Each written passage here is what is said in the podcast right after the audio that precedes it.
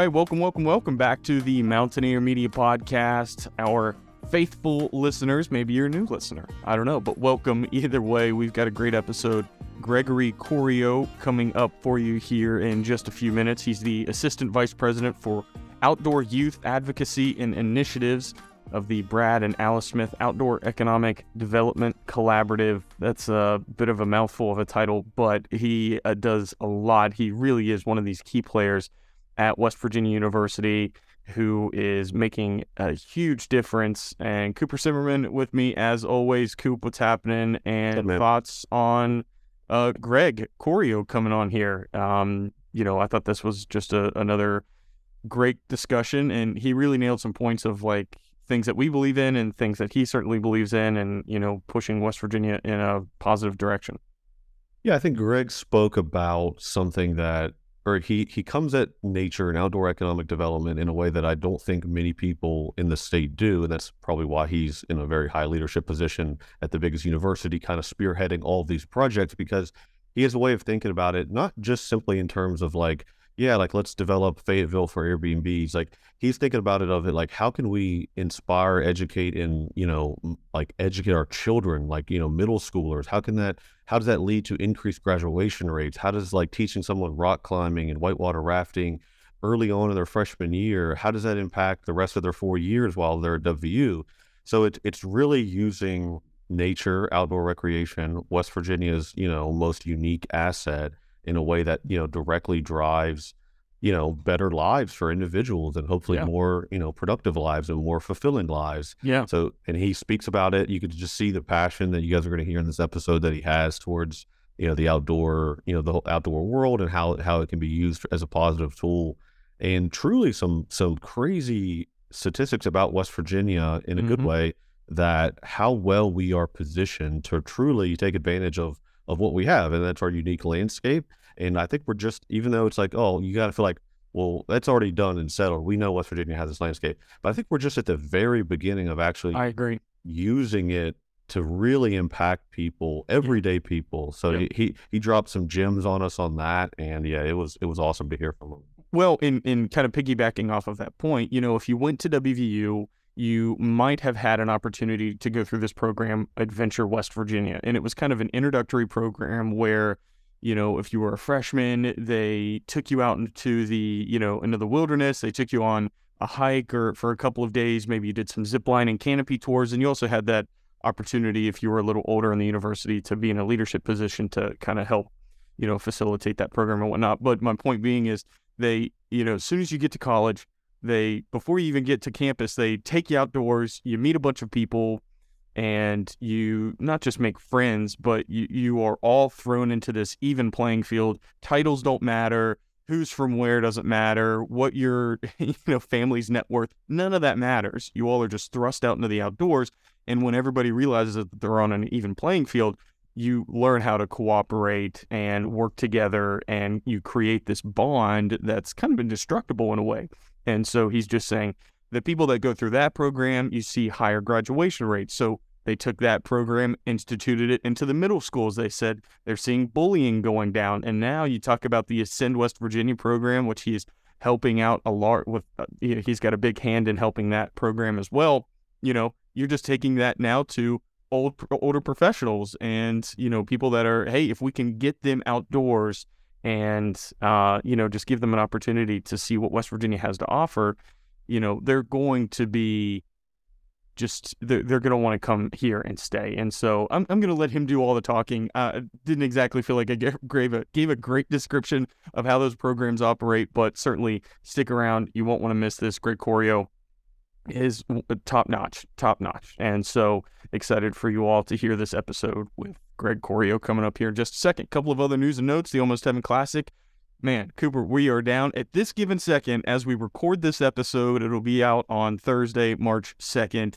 We are recording this intro Wednesday, March 1st. There are three teams left for the golf outing on Saturday, June 10th at uh, Canaan Valley for the Almost Heaven Classic. So uh, get your teams in now. Get your teams in now, right? Get signed up. Yeah, three teams left. I think it's, I mean, it's March 1st right now. I think another two and a half weeks is going to be out. So mountaineermedia.org. Get your team in, and we'll see you out there in Canaan Valley. yeah, Friday, the networking event. As always, we've talked that up plenty too. June 9th, it's going to be a blast. Brad Smith is going to be there, Sarah Biller, Brandon Dennison, all part of this keynote discussion panel about investing in West Virginia's future. And we've had several other leaders across West Virginia who've committed and they're excited to go. And anything else that you'd like to say about Friday night? We've been talking about it for months and months and months now. Get your tickets for Friday. Get your golf team in for Saturday. It's going to be one of the most memorable weekends that we think we are ever going to have. And so hopefully other people will share that same sentiment when it finally happens. No, yes, you said it well. I think, I mean, folks are, I think, uh, if you come to it, everybody's going to come to it with a little bit of a different reason. And I apologize if people can hear this. I think my fiance is like, we're like the sweeper now. As we're no, all good. Can't hear um, anything. Um, Can't hear. But but but yeah, look, good that she's working very hard to clean the house. Uh, she might be blow drying her hair. It's like seven in the morning. We're recording this. Um, I'm just like, what in the world? Um, behind the scenes there for folks listening. But uh, but yeah, look, I think if you're people are going to come to the Almost Heaven Classic for a little bit different reasons, but we want you to walk away inspired, educated, and motivated, and hopefully building new relationships with people in West Virginia. So anybody's welcome on Friday's portion. Uh, so get your ticket now. They're forty dollars. It covers your drink ticket, food, uh, and your entry into the live, you know, kind of show podcast that we're going to be putting on. So we hope to see you up there. Uh, and of course, everything's over on the website for details there.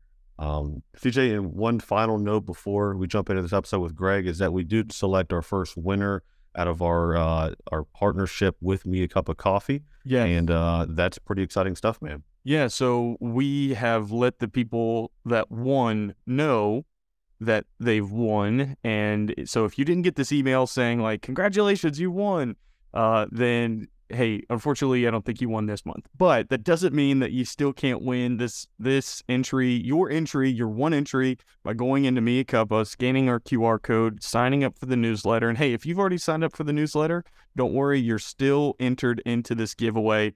That one entry is going to last through the rest of this month and throughout April. So stick with it. Maybe you can win this month, you might win next month. So don't just think because you didn't win in February that you won't win in March and April. So again, how this works, step into any of the three Mea Cuppa locations in Charleston, the one over in Elk City, the one at Capital Market, the one at the new downtown library. You're going to see a little QR code that says Mea Cuppa and Mountaineer Media have basically partnered up. There's a QR code, scan it. It's going to take you to our website. Quickly uh, sign up on that page. Again, that's signing up for the newsletter more or less, and it's going to tell you, hey, you've also been entered to win a $30 Mea Cuppa gift card. So go do that now because that's coffee for like, if you go twice a week, you know, it's it's basically, yeah, twice a week, you know, 650 times two, that's 13 times two. So if you go twice a week, it's like three and a half weeks that you're getting coffee there. So that's a lot of coffee. That's a lot of coffee that you could be sitting on. And all you have to do is just go in, scan the QR code, sign up real quick, and then we'll let you know if you won. So, congratulations to those who did win. Uh, because we said that there was only going to be one winner, and we said, "Hey, Vanu, here's the winner," and he said, "Pick me two more. Uh, give me three winners. They're all three going to win something." So that's just shout out to Vanu Manon, who is the founder of Mea Cuppa Coffee, because he, you know, the deal was for one. He's like, "Give me three. I was like, "Awesome, love cool. it, thanks." love yeah. So yeah, keep going. Go sign up for that if you haven't. That contest is going to run through the end of April. So, all right, Coop. That's all I got. You got anything else? No, so let's get you to this week's episode with Greg Corio. The uh, sun does not always shine in West Virginia, but the people always do. All right, everybody, we are back. Cooper Zimmerman with me, as always, CJ Harvey here. Gregory Corio. Greg, welcome on. Thanks for joining us this morning. If you want to, uh, we would just joke that you're going to introduce yourself. You've got a bit of a mouthful of a title, but it's. Certainly one that's uh, very important. Go ahead, tell us a little bit about yourself. Yeah, my name is Greg Corio. I am the uh, Assistant Vice President of the Brad and Elise Smith Outdoor Economic Development Collaborative at WVU, and I'm over uh, strategic youth initiatives at the university. So I've been here about 19 years, and uh, my whole career has been about how do we uh, tie our students, tie youth, tie adults to the outdoor recreational resources in the state of West Virginia. And I grew up in uh, Grafton, West Virginia. Greg from Grafton, right? Yeah, double T's. yep. um, we'll we'll get into some of what you were doing now because it is so interesting, and we really feel like it ties to the message that we are kind of giving you know, about bringing people into West Virginia, showing them what the, something that they can get here that they can't get anywhere else. But man, so two decades at WVU, you've seen a lot of changes at that school. I mean, you know, everybody has a, you know, a, the last generation, maybe your parents, they're like, oh, Morgantown WVU is so different when I was there. But truly, 20 years uh, around the university, I'm sure you have seen some massive shifts, not just um, just in like the dorm rooms and the new buildings that are going up, but just maybe even like a cultural shift at WVU. It seems like now West Virginia was, you know, is, is very outward thinking and trying to, you know, uplift different parts of West Virginia that maybe previously did not. Do you think that that's kind of true?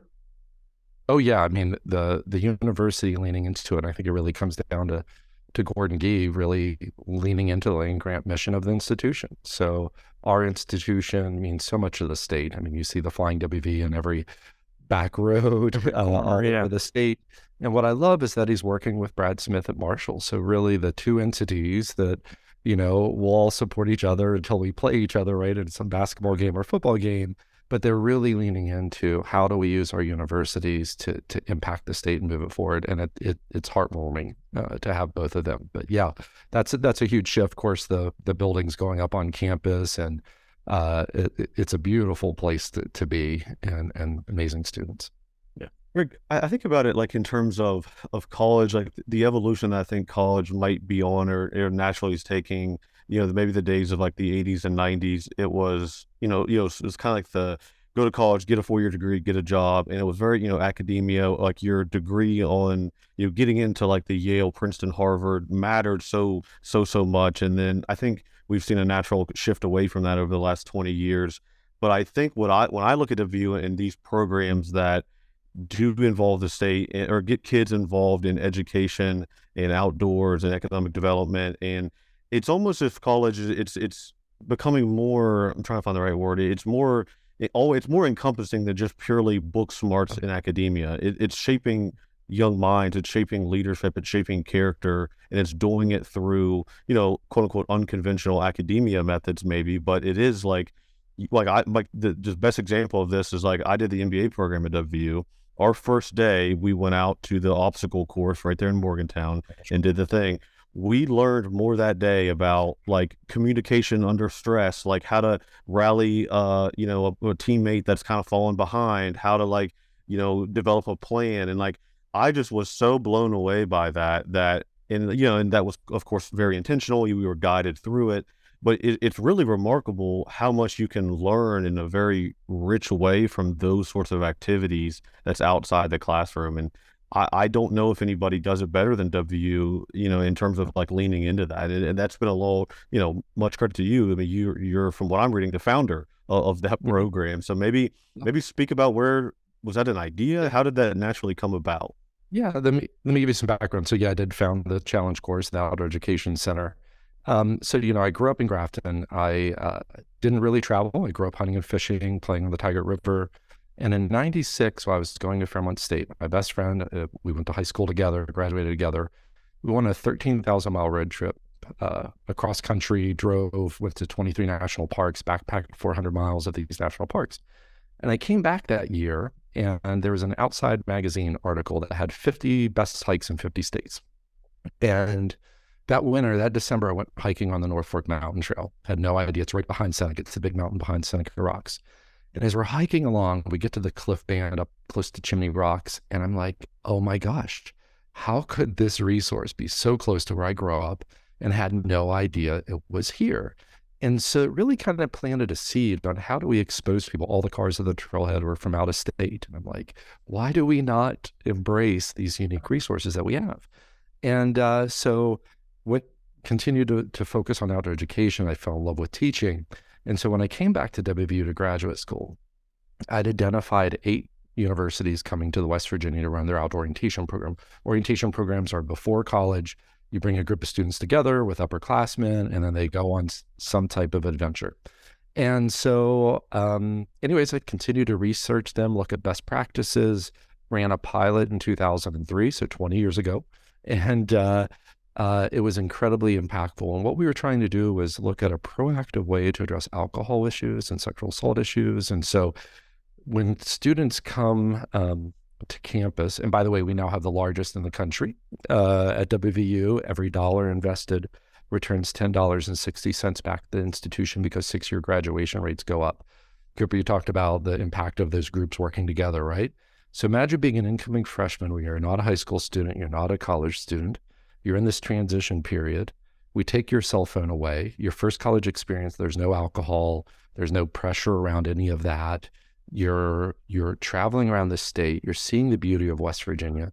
As the trust within the group goes up, the upperclassmen can have really serious conversations about how to find a balance between your academic life and your social life and and how to get involved in campus and and uh, it really really works and then you keep those cohorts together and they end up being best friends all through through college and so um, we've invested heavily in it so um, a $500 trip will cost you $95 unless you're Pell Grant eligible then we're free one of the things that's really interesting is when you look at low income students, so some of our students who have the most challenges, they do that one week program, their six year graduation rate goes up 16%. Wow. Think about that for a second. You do that one week, your graduation rate goes up 16%. But there's something else that happens there. Where, you know, Cooper, you talked about the challenge course and, you know, whether that's climbing outside or climbing a tower or um, going on the challenge course there's also this sense of um, grit and the self of uh, confidence that comes with it. Like, okay, I just did that. Like, I'm going to be okay in school. It, yeah, I mean, yeah. To and to continue the kind of, we had a, a student from uh, Beijing, um, or no, I'm sorry, my friend Yi. He's actually from Shanghai. Um, this was his first week in America, and like literally he got there on like Wednesday or like the Friday before, like Tuesday morning, you know, we're all there's like 40 of us in the MBA program. We go up there. He hardly speaks English. And I just remember he was on my team and it it literally forged our relationship. We we became mm-hmm. best friends through the whole program. I you know I went over to China with the uh, program towards the end of, the, of it, and he toured me around the city. But it was yeah, I mean it it bonded us around things that yeah that weren't related to like you know we've all been through WVU. I mean it definitely has a reputation of the party school, but it, it gave um there's certainly those activities and tailgating. Those are certainly fun and have their time and place. But you're right. I mean it gave a foundational like friendship and deeper camaraderie that it, it's hard to quantify. I'm, I'm glad that you can quantify with, with the dollars in dollars out, but it's it, it's even it's harder to like say, oh, you know, put that on paper of what that actually does for students. Um, and and I was someone who felt confident, wasn't kind of scared, you know, and I, you know, came from a, a good family in terms of like upper middle class, like financial struggles weren't that, but it even provided me that much more on top of it. Wow, like a sense of, you know, like a community and that sort of thing. So yeah, yeah I, I, just want to say, I just, was super stoked to see you all because I, I, just think that program is is truly world class. Oh yeah, I mean the team over there is just doing incredible work. You know, when you're standing 30 feet in the air and you're reaching out to give somebody a hand to help them through, it creates this incredible bond. And you know, it, it uh, Dr. Brent Bell at the University of New Hampshire is the national expert. He was at Harvard for eight years and said that we have the cutting edge program in the country but he also tries to really dive into the research. He's published five articles on our program at WVU. Hmm. Um, you know, uh, the the history of orientation programs throughout higher ed has been hazing, right? right. So yeah. people wear funny hats that make them do all kinds of crazy things. We instead make them sleep on the ground. We make them go rock climbing. We make them, you know, cook in the rain and we make them go whitewater rafting uh, down a river. We just do it a little bit differently in a really controlled way that that really works. And by the way, uh, Adventure works with college students. Our science adventure school is Adventure West Virginia for sixth graders in West Virginia, and Ascend West Virginia is Ascend is Adventure West Virginia for remote workers in West Virginia. And so, have you heard of the Science Adventure School? No, no. Please expand. Oh, yeah. So, when the Summit Bechtel Reserve was coming to West Virginia, and it is one of the, most amazing assets that every West Virginian should see, I heard the founders say, I want every child in West Virginia to have multiple touch points with it. And I'm like over here saying, yes, absolutely. I know the power of outdoor education. And so we basically did research looking at the best science schools across the country and outdoor schools and what are they doing.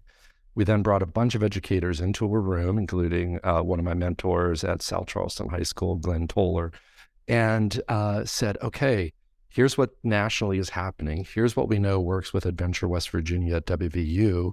here's the amazing assets of the Bechtel Reserve. What could we do to impact a sixth grader? So we ran the pilot in 2018, uh, and the teachers have said it was the best experience of their life. Um, we've grown it. We're going to serve about 2,000 sixth graders uh, at the beginning of the fall semester with their teachers. And so they'll go to the largest outdoor climbing wall in the world, sitting right here in West Virginia at the Summit Bechtel Reserve. So when they go climbing, they learn the science behind climbing, and then they go climbing, and then afterwards we process how is climbing similar to school and setting goals. And uh, Johan Smith, the principal at Beckley Stratton in, in Raleigh County, said that it's transformed his school, that it's addressed bullying. The teachers have hmm. said it's transformed the classroom. And so it, it allows the kids to be on an even playing field because it doesn't matter if you have the fancy clothes when you're at the science adventure school, like everybody's sleeping in a tent, everybody's in pain, everybody's cold, everybody's going through this experience with your teacher. And so you have this meaningful connection with the teacher. The teacher knows, Cooper, how you learn, right? You might be different than another student. And so uh, we've got some really powerful data. Our goal is to serve every child in the state of West Virginia. We think we can transform our state. We tie them, we work with the National Park Service. So they go into the national park. Many kids, even though they live so close, have never been in the national park or interacted with National Park Service rangers. And so, uh, yeah, it is our vision to get every sixth grader in the state. And then how do we have touch points seventh to uh, 12th grade? So, so maybe go into this idea that we've been talking about a little bit deeper. What what is this, you know, unique uh, core function or not core functional, but core theme, I guess, of like, is it uh, connection and touch points? Is it bonding over uh, nobody's in a good situation? You just kind of have to endure and survive together. Like, what is it that boosts graduation rates, but also is helping fix middle schools and reducing bullying? Yeah, it, it, it's a new group coming together, right? So how do you fit into that new group? Do you have status in that group? Are you a part of that group? So when a new group is coming together, whether that's sixth grade, whether that's college freshmen, or whether that's ascend workers coming from around the country, when a new group comes together, we take them outside to create an even playing field that nobody has some advantage because they have fancy clothes or drives a fancy car. Like people are on an even playing field and it's a little bit of fellowship through oppression. There's a lot of research around World War One, and people that lived in the you know worked in the trenches in France and in yeah, Europe. Absolutely, they created friendships for life because they were sleeping in the cold and really scary situations. And so we do it. We stay intense, and we don't. It's not super hard for the sixth graders, but they have an incredible experience. And many of them have never camped. Many of them have never spent a week away from their parents, and and so um, it, it's just and then the, for us, it's that tie to West Virginia. How do we create this sense of pride in the state? How do we make sure that they walk away knowing that, wow, people come from around the world to paddle our rivers or to climb our rocks or to race at snowshoe at the World Cup? Like, we want them to have this incredible sense of pride. Yeah. Greg, one of the things why I think that's so important, and we've spoken about a couple of different capacities, is when we speak about the tourism and, you know, like like really doubling down on West Virginia as an outdoor economic haven, as a tourism attraction for, you know, like people in DC joke that West Virginia is their outdoor playground, which is a good sense, right? We want them to think of yep. the state as a place to come and exercise. But something that I've always talked about and when I've had folks like this, you know, like yourself on here, is the need and focus of the conversation to always include native West Virginians in that growth, prosperity, the financial benefits, the mm-hmm. lifestyle benefits of that tourism. Because, like you said, there's kids that that live probably in Beckley and Lewisburg and Fayetteville that have not been or have as, like had access to the park in a structured program way. So these are like, yes, we want like you know folks that are going to spend $500 a night in an airbnb outside of dolly sods and you know go to the craft beer and rent a thing that's great. I I personally love doing that type of stuff. I love that yeah. like that level of outdoor economic tourism. But it's also if we want our own people, our own culture, our own constituents to benefit and grow from it and become better people, programs like this seem like that's like the like entry point into that world to benefit from. For sure, you know, and our office is doing a ton. Danny and team are working uh, a lot on how do we attract remote workers? How do we get people here? And a good place to visit is a good place to live. And I will tell you, people that go to Snowshoe, like, wow, this place is phenomenal. I would love to live there. And I remember in November 2019, I was at the uh, Public Education Collaborative in Charleston, and Jen uh, Giovanni from uh, the Benedum Foundation was interviewing Illah Nourbakhsh. Illah's over, I believe it's like the artificial intelligence lab at Carnegie Mellon, incredibly bright. And I'd been uh, singing the praises about outdoor recreation for years, right? I think we have a competitive, sustainable competitive advantage in that area. But he sat up there and he said, "Look, all my friends at Carnegie Mellon uh, come down the New River to go paddling and climbing and trail running, and if we have one business there." Uh, that could take advantage, I think they would move there for quality of life. And there is a shift happening in the United States that people are looking at states and places that what can I do after work, right? What how can I go climbing? I'll give you an example. Chris Fussell uh, Chris uh, is the president of the McChrystal Group, which is a high end consulting group. He uh, has been coming to the New River Gorge. He was a, um, a Navy SEAL and worked for General Stanley McChrystal in Iraq in Afghanistan. Incredible guy, New York Times bestseller. He moved full time to, to Fayetteville and is a part of the community down there. And, you know, that drew him out of DC. I'll give you another example. Uh, uh, CJ, we were talking about this on the phone. I was doing a, a service project up at Cooper's Rock with Adventure West Virginia students. All students had to do three to five hours of community service. And I was working the table, sending students out, and this group of climbers came by and they said, Oh, this is our adopted crag. Where are you guys from? And they said, Toronto, Canada. That it was their second weekend in a row driving to Morgantown to go climbing. And I'm like, Really? Like, just, you drove from Morgantown? Yeah. Yeah. It, and so uh, uh, later on, I, I, talked to a doctor that moved to Asheville who, who did his residency here at WVU and said, Oh, Morgantown has better access to white water than Asheville. I'm like, Really? And so I kept hearing these things. And I, I saw this image of this climber uh, that someone shared with me. And they said, Yeah, that guy drove here from Vermont to come climbing here. And then you add on the World Cup that was here, started in 2019. They continue to come back. It'll be here in September. If you haven't seen that, go see the World Cup at Snowshoe. So, and then we have the top paddlers in the world coming here for Gauley season in the fall. Yeah. And then in 2019, we had the World Jamboree with 44,000 people from around the world doing outdoor recreation here in West Virginia. There is something happening there. The tide is turning and showing the world the quality of life you can have here in West Virginia. That's funny. We know Chris and his wife. We just Holly oh, actually met them not too long ago and kind of caught their story. And yeah, that's uh, a relationship that we'd like to kind of develop and speak with them and have them on the podcast because that's a great story too. Um, They're phenomenal. But yeah, so so kind of diving in because uh, you've you've talked about so many different things and so many layers, and and I want to get to the Ascend program at some point, not quite yet, but the this idea that there is this shift happening right now with these the outdoor economic um there's outdoor economic growth in West Virginia. I mean, is that just something that more people are like yourself are just saying you know this is an opportunity? What, what, why is this growing all of a sudden? Why hasn't been hasn't this necessarily been an area that's been as big as it is now I think it comes down to data. So in 2018, the Outdoor Industry Association produced a report that showed the outdoor industry is an 886 billion dollar industry in the United States. So somebody said we can make some money off of it. Let's let's really invest. Well, in yeah, I mean, well, they wanted to show their their power to have a voice to get more money for infrastructure and things. But that is like water skiing to fishing to hunting to biking to skateboarding to skiing, ski resorts, right? That is a huge segment of what people like to do. And so, you know, our office started doing uh, asset mapping. And so it was August 2019 as we were creating the creating the Outdoor Economic Development Collaborative.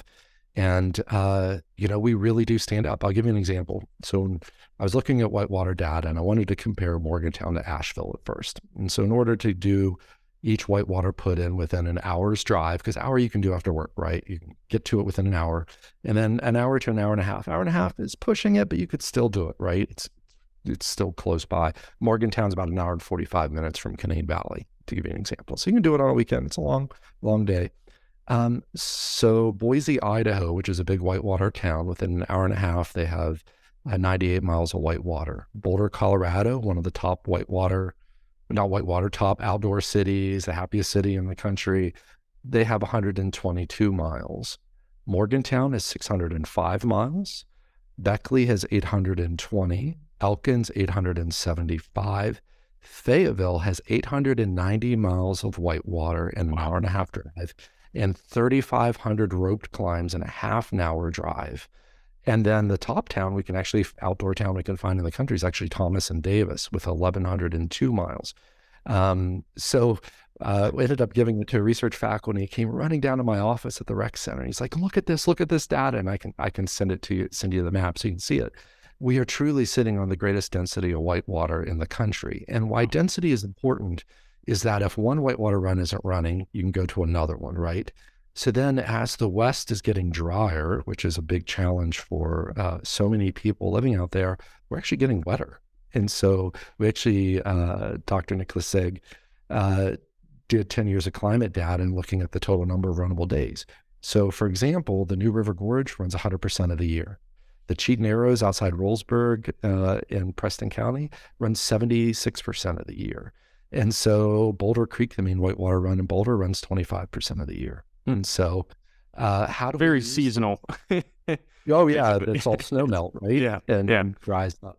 So how do we tell a different story to attract the people to one to be here? So if you're a whitewater boater, you actually want to be here in West Virginia. Yeah. Why would you want to be out there? And that was kind of the whole premise around how we attract people to to come and stay. Um, there, there's a great video of Nori, uh, I forget Nori's last name, uh, on NRS, and he's like, "These are the rivers in my backyard." He's a doctor; he could live anywhere in the country. It's like, why would I go anywhere else? Look, I've got all of this in my backyard, and that is the story we need to make sure people understand it. Interesting. I, I I think, I mean, and we obviously we we try to help tell those stories. Like we had a gentleman, Corey Lilly, which I'm not sure if you're familiar with that name, down out of the Beckley area. Nation guy, Like yeah. awesome, yeah, like world. That doesn't surprise me that you guys know each other. I'd say your yeah. worlds have crossed a time or two.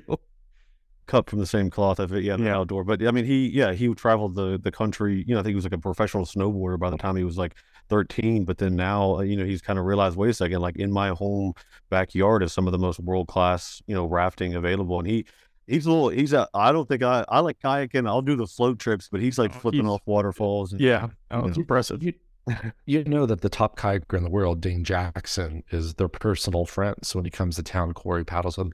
Corey's got a heart of gold. He knows the connection. You know, his grandfather was a coal miner and he grew up there in Beckley and he, you know, he traveled the world with Glen Plake, uh, the skier. He's doing amazing work there in Beckley and he's Yeah. tying all this together. And he's the right person. He's also an influencer. And so, because of social media. And so he is a very special person. He he's he's awesome, and and he just you know it's like it, it- that's exactly the type of person that you want in his position now, like doing the advocacy work for public access to land. Yeah. because it's like Yep. they you know they are about that i think it's i mean and i i'd say that the silver lining of um covid and the pandemic was i think a resurgence in like human like everyone took a collective deep breath and said like wait a second like what do we want and what do we value and a lot of people you know realize that spending out t- you know spending time outside outdoors doing doing activity is good for their mental health. It's good for their physical health. It leads to a more enriching life, right? I think uh, there's people that flocked out of the big cities, or just or they want to make outdoor, you know, adventure type stuff more core to their life because the pandemic forced us to, because it was you know social distancing. But I think West Virginia, you know, we just couldn't maybe uh, have been in a better position to say, hey, look, like that we agree with that, and let's facilitate that, you know, that part of your life and journey for the state. So I think if anything comes from it over the next you know, if we look back another decade from now, I, I think the, these last two or three years from like 2020 to now are, are going to be like kind of the foundation of that resurgence of making this truly a, a, a, de- a destination where people can, like, there is enough hotels and restaurants and all the, the side things that have to support an industry because you know Char- like Charleston for example struggled for the longest time of not having enough hotel beds to bring in big conferences to like the civic center because like they just couldn't you know if 10,000 people descend on Charleston for a while we didn't have enough hotel beds to be able to like hold a conference like that. I think since then over the last 10 years they've you know there's been a couple more hotels so now we can attract bigger conferences. So I think sometimes we just have to or like that those those investments in the the infrastructure of it will then will flourish for that for the next decade from those investments if that makes sense Yep. I'll tell you in Charleston, they're leaning into outdoor recreation. The marketing coming out of the state is doing so much better. I mean, you you just see the imagery imagery out of, of tourism, and they're just just really doing a phenomenal job. Yeah, I mean, I think the word's out that it's a cool place, and and you know, uh, how do we change the view of like people want to be here? And I think from the climbers want to be here. The New River Gorge is world class climbing. It's steep, it's hard rock. I went out to see one of our graduate students out in in Utah, and he's like, "Oh yeah, New River Gorge is the best climbing I've ever had." And he's climbing in these really iconic places in the West. Rock's really soft, sandstone's really soft. Our sandstone is super hard, and then um, our whitewater again. I could come back to it, but it is the biggest sustainable competitive advantage that I think we have. And our climbing is also a competitive advantage on the East Coast. The West also has, you know, big mountains and things like that. But how do we then build high quality trails on top of it? One, to lower the barrier of entry in so we get our kids in. So I don't know if you know this, but Morgantown was chose as the pilot project for the Youth Cycling Coalition, which is there were 33 towns across the country they were looking at, and um, these are the 10 of the largest bicycling nonprofits. And they were looking at Oakland, California, and Charlotte, North Carolina, and Ogden, Utah, and Bentonville, Arkansas, and all these places. And they chose Morgantown for the pilot because of the work our office is doing to build trails. We have one of the top trail designers on our team. Um, I went to Bentonville in 2019 and met Danny, uh, Andy, and, and Rich. And there was another gentleman named Mike presenting at Trail Labs uh, above the very first Walmart. And uh, three of those four people are now on our team and really working with communities to not only how do you build recreational assets, but how do you pull the money out of the, the pockets of the tourists that come through? And, you know, one of the towns I think has incredible potential is Petersburg, West Virginia. Petersburg has incredible fishing with the, the North Fork of the South Branch and the South Branch. It's the closest town to the eastern side of Dolly Sods, um, closest town to, to Seneca Rocks, North Fork Mountain but it's really hard. There's a handful of restaurants. And so, how do we help? The coffee shop isn't open on the weekends or maybe just Saturday morning. So, how do we make sure the towns allow people to pull money out of those pockets, right? So, I paddled Smoke Hole uh, on uh, July 2020s during the pandemic. Uh, you can do go in the backcountry, right? Not have to worry about too much exposure from COVID.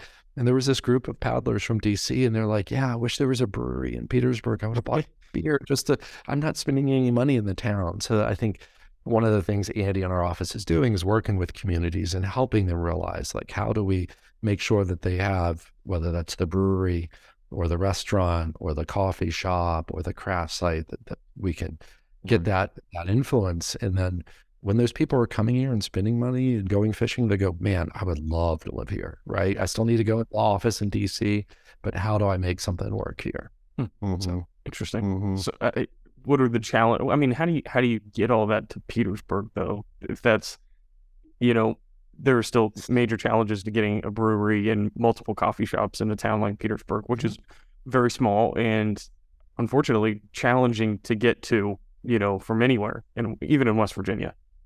Yeah, so you know it's two hours, two hours and fifteen minutes from from DC. So it does have a coffee shop, which is really great. I just wish it was open on the weekend so I could drive by and spend money in it, on it. And and you know maybe the economics doesn't work at this point, but we need to figure out how do we help them uh, find out what they need, what's missing, so they can have that right. So some restaurant and brewery down on the river, close to a takeout, would be one of the hop in it would be a happening spot, right? You go fishing, you go go have a f- have food and beer afterwards, and yeah. so um, yeah, just working with them to realize like there are there's some huge opportunities there. Yeah. And, and we've run into people like I mean, there's uh you know Tara Sinclair through the Burke Street Innovation Center, and then you know the West Virginia Entrepreneur Group that's putting bridging innovation. Folks like Crane, mm-hmm. Country Angel Network, like more and more of these collaborative groups, you know, nonprofits slash business networking things to like expose people to the resources eh, for entrepreneurship to flourish. Like maybe if you know, maybe someone is sitting on the idea that they want to open a restaurant right now, but they just they haven't figured out, you know, which five to 10 to 15 things to do to make that mm-hmm. happen in Petersburg yet. But I am seeing it. We're like directly plugged into that and try to participate in it and, you know, help tell those mm-hmm. stories that it does seem like there is now the resources available for the folks to incentivize it. And that, you know, that comes all, all, the way from state policy, state laws, incentives for entrepreneurship. I mean, you know, uh, capital is going to go where it flows and it's welcome. So like, and like again, I think the the current theme is that I, I it's already started. You know, the dam has broke. I think now it's a matter of doing it sustainably at scale and benefiting the most West Virginians, and not you know, you know, because there are certain there's cons of of tourism. There there is there's legitimate concerns that people say like, wait a second, like I don't want my grandpa's hunting land turned into Disney World, like you know. So there is merit to like not just um or you know, or giving voice and, and appreciation to maybe some folks that on the downside of of economic tourism, and how do we at least limit those those risks, if you will? Well, out west, they're you know overrun with tourism, right? So a lot of people, I think it's Park City. I mean, the amount of mountain bikers you can't get a parking spot at any of the trailheads because they're yeah. completely overdone. We're so far on the other side. So how can we learn from those areas and make mistakes? I mean, right. Uh, some of those river put-ins are just crammed out west, but they're not here. And so how do we help uh, how do we do it and do it in the right way then how do we tie the young people to it and i keep coming back to it uh, so jonathan kimball was the the mountaineer at uh, wvu mm-hmm. Uh, some years ago and i took jonathan to the top of seneca and he grew up in franklin on the other backside of the mountain and we did this whole photo shoot of the mountaineer on seneca and the shots are great but he grew up there and he's like, yeah, I never, my brother got married here. We the family restaurants right down the road. And uh, he's like, I've never had a chance to to climb up that. So how do we tie people to the resources in the backyard? And and there was a little boy this year I stopped by Science Adventure School, and uh, they were climbing uh, at the New River Gorge, and he was sitting there all alone and uh, I said, Hey, you know, this is your chance to climb. In a couple hours, you're going to be back and you're not going to have a chance to climb. He's like, Oh, I've already done it once. And I said, um, uh, What would it take to get you to climb? I said, I'll climb if you climb. He's like, Really? I'm old.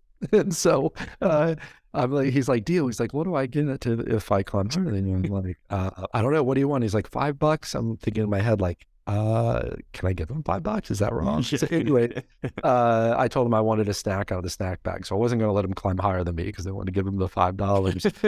but his he he did his second climb, and he came down. I said, "Well, what advice do you have for me?" And he said, "Believe in yourself." And so, uh, which just really warmed my heart. And so I climbed up. I made it higher than him. He had to get me a snack out of the snack bag there. And I came back down. We were talking. He's like, "Yeah, I really like rock climbing now." He's only done two climbs in his whole life. And uh, the guides were like, "Hey, last climb for the day." And he's like, "Hold on, I got to go over and do one more climb." And as uh, as I walked out, you know, I gave him a high five. I was talking to him. I'm like, "Did you like climbing?" He's like, "I love it." And he said, uh, and I said, "Well, you got to keep doing it. You're really good at it." was the third time easier? He's like, "Oh yeah, it was way easier, right? Didn't hold on as tight." And so he wants to keep, so he was exposed to this amazing asset that we have that other states don't have, right? You don't have good rock climbing in Ohio. You don't have it in Indiana. You, there's some in Kentucky. There's some in Virginia, but we are really sitting in this asset. asset. So how do we keep those kids engaged to stay active and healthy. And that's one of the things our office and what I'm trying to work on is try, how do we solve that, right? How do we we expose them? How do we keep them going? So I was talking with a teacher about there's a small climbing gym in Beckley. Let's get the kids there. And so I still have a lot of work to do. so, yeah, yeah. But that keep it affordable, keep it affordable. So cool. And like access to it, so then it's not exclusive. It's like the, I mean, I'm, I've said on here a million times, like I'm a big golf guy. We're throwing this big golf tournament in Canaan, and like, but one of the challenge of golf, and it has been historically, is that it's expensive to do. I mean, clubs are a couple hundred dollars. You know, a round of golf is 50 60 dollars. Like it inherently has some challenges of cost. But like, yeah, how can we get kids involved in rafting and hiking and camping and stuff, and, and keep it affordable for them at least during their time in, in public education with resources and access to it, and then hopefully they become the next Corey Lilly. And you know, absolutely, and they and they stay here, or they build a business here, or they make it a passion, and enjoy it and feel pride from their state that yeah i come from i come from mountaineers like that's our that's our yeah. people that's our culture like wear it with pride. Yeah exactly. Absolutely. So uh, this ascend west virginia program because I, I, like what you said earlier too was um, when we were speaking on the phone yesterday you you've helped you know create adventure west virginia at the university level. You've you've created the you've helped put on you know um, the thing at Summit Bechtel. So the middle schoolers, the high schoolers, the university students, they're all being engaged in this outdoor economic activity now. But then it's like you go to this ascend level, it's like, well, if we can kind of replicate that for professionals now and adults, not so much kids, you know, are you going to have the same effect? And I mean, is that ultimately is that the kind of the idea, right? The goal is not to just recruit them here for a year or two years. The yeah. goal is how do we bring them here, show them the quality of life, tie them to the assets that give us a competitive advantage. So if you you're paddling on these rivers or you're climbing or you're going skiing at a ski resort why would i want to go back to ohio? Or why would i want to go there? They don't have these things. And you know you can afford a house here. And i will tell you brad and elise smith are the real deal yeah. they are two of the most amazing genuine smart caring individuals you watch what brad and elise do in west virginia they are making such a difference I mean, the fact that uh, you know I saw his interview with the gentleman who uh, founded uh, LinkedIn, and he was like, "Brad's my hero," right? These CEOs in Silicon Valley look up to him, and I think he he represents what West Virginia is, right? I mean, he's he's genuine, he's humble, he's polite, he's wicked smart, and uh, they both of them are in it to make a difference, and so their belief in our office and what we are trying to do. Our goal is to retain these people long term and make them West Virginia residents. It scares me on how many young people we have lost over the last couple decades. I have watched these incredible students that I've had at WVU that are kind, smart, compassionate, and they've left the state for work. And I don't blame them for that, but those are future leaders of the state. So, one, how do we attract them back or attract other people because you know we the last two censuses we've lost more population than any other state in the country. That's our future tax base. That's our future leaders. Yeah. So how, what can we do? And I think recreation is our competitive advantage. Yeah. Mm-hmm. Yeah. No. Well said. And you know, I think part of the reality is too. You help write the script here. I mean, maybe you know Brad and and Alys did have this uh, this vision and dream, but you know, you guys have kind of created the outline of what this looks like in a way too. So I'm sure that it worked kind of hand in hand to make the Ascenda program happen. Do you kind of see it that way too? I mean, from our side, from my side, it looks like without what you guys yeah. have kind of put uh, the groundwork in, the Ascend program might not have ever been able to to happen. Yeah, I mean the data is powerful, right? When you show that you can have a 16% increased six-year graduation rate, and we're seeing the teachers the same model pushed down the sixth grade, and according to Dr. Bell at the University of New Hampshire, we're the first public sixth grade outdoor orientation program. And it's transformative for those kids, for those schools, for those communities. So it makes sense. It's it's pretty simple, right? Yeah. A new group of people together, have a shared experience. Cooper, you talked about the challenge course, right? So we do the challenge course with the centers, bring them together, create community, have events where you keep coming back together, show off the state of West Virginia. I think I think we will see a high percentage of them stay long term. And Danny and team are doing a great job with the Send program, and Chelsea Ruby's doing a phenomenal job marketing it. And so it is off and it is running. And so you think about it elementary school, high school kids getting outside, connecting with the state, college students uh, doing that, and then uh, send people. And then how do we activate other communities? How do we get them out recreating? there is a shift happening. And it's, I think we'll look back, I hope 20 years and really see the state thriving economically and quality of life and the health of our citizens. Well, I think so. And Greg, I think you're one of the ones leading it, man. I really do. Yep. And we're, we're proud. Uh, you should be immensely proud of your work over, you know, your decorated career, but you, you, you get it. You get the human aspect of, of course, the economic development part and the that prosperity leads to more enriched and fulfilling life for people. But it, at the core level, what you said is like giving a kid a high five and inspiring them to climb, you know, be a rock climber. Like, how do you capture that, man? That that's some magical. That's truly some magical stuff. And you guys do that and have a you know a whole whole system of, of that. If we can create millions of those little experiences, that light that went off in that kid's mind, man, that's that's some special yep. stuff. So but I have we, to figure it out because I I'm not sure how to tie it all together, right? How do we fund it? How do we, like, I've got to keep reaching those kids and mm. all the way through. And I'm not sure how to do it, but there's a lot of us trying to figure it out. Um, yeah. So. Awesome. Well, look, uh, folks listening, yeah, I mean, be involved in a lot of this uh, programs. A lot of the p- people we've mentioned, Corey Lilly, Brad Smith, of course, is going to be at the Almost Heaven Classic. Like, these are the people that we've been very fortunate to interview and help tell their stories, but get involved, stay involved. Is there anything specific, Greg, for people listening? Like, are there are there things like volunteer opportunities? Like, how do you, you know, where do people where, where can you like point people to? I guess if they're listening to this, they're like, man, I, I got to get you know part of this wave. I guess. Yeah, so the WVU Outdoor Education Center, Canopy Tour is always open to, to groups. So if you have a group of people, whether that's a school group, you can come there and, and get engaged. I also think the Summit Bechtel Reserve is an untapped resource that people truly need to understand. It is a world class facility, and uh, they're just starting to open the doors to the public, and they're working on that and a conference center. Like it is an asset that, and Rob Ridgway is a phenomenal. He's the new director there. Um, watch what they do over the next few years. Uh, there's an incredible team there. Yeah, to get them. Yeah, so. that location is awesome. Yeah, everybody needs to go check out Summit Bechtel too. They've just 100%. transformed that. Yeah. So, well, Greg, 100%. thank you. Good luck to you. Thank Anything that we can do, man, let us know. Appreciate it.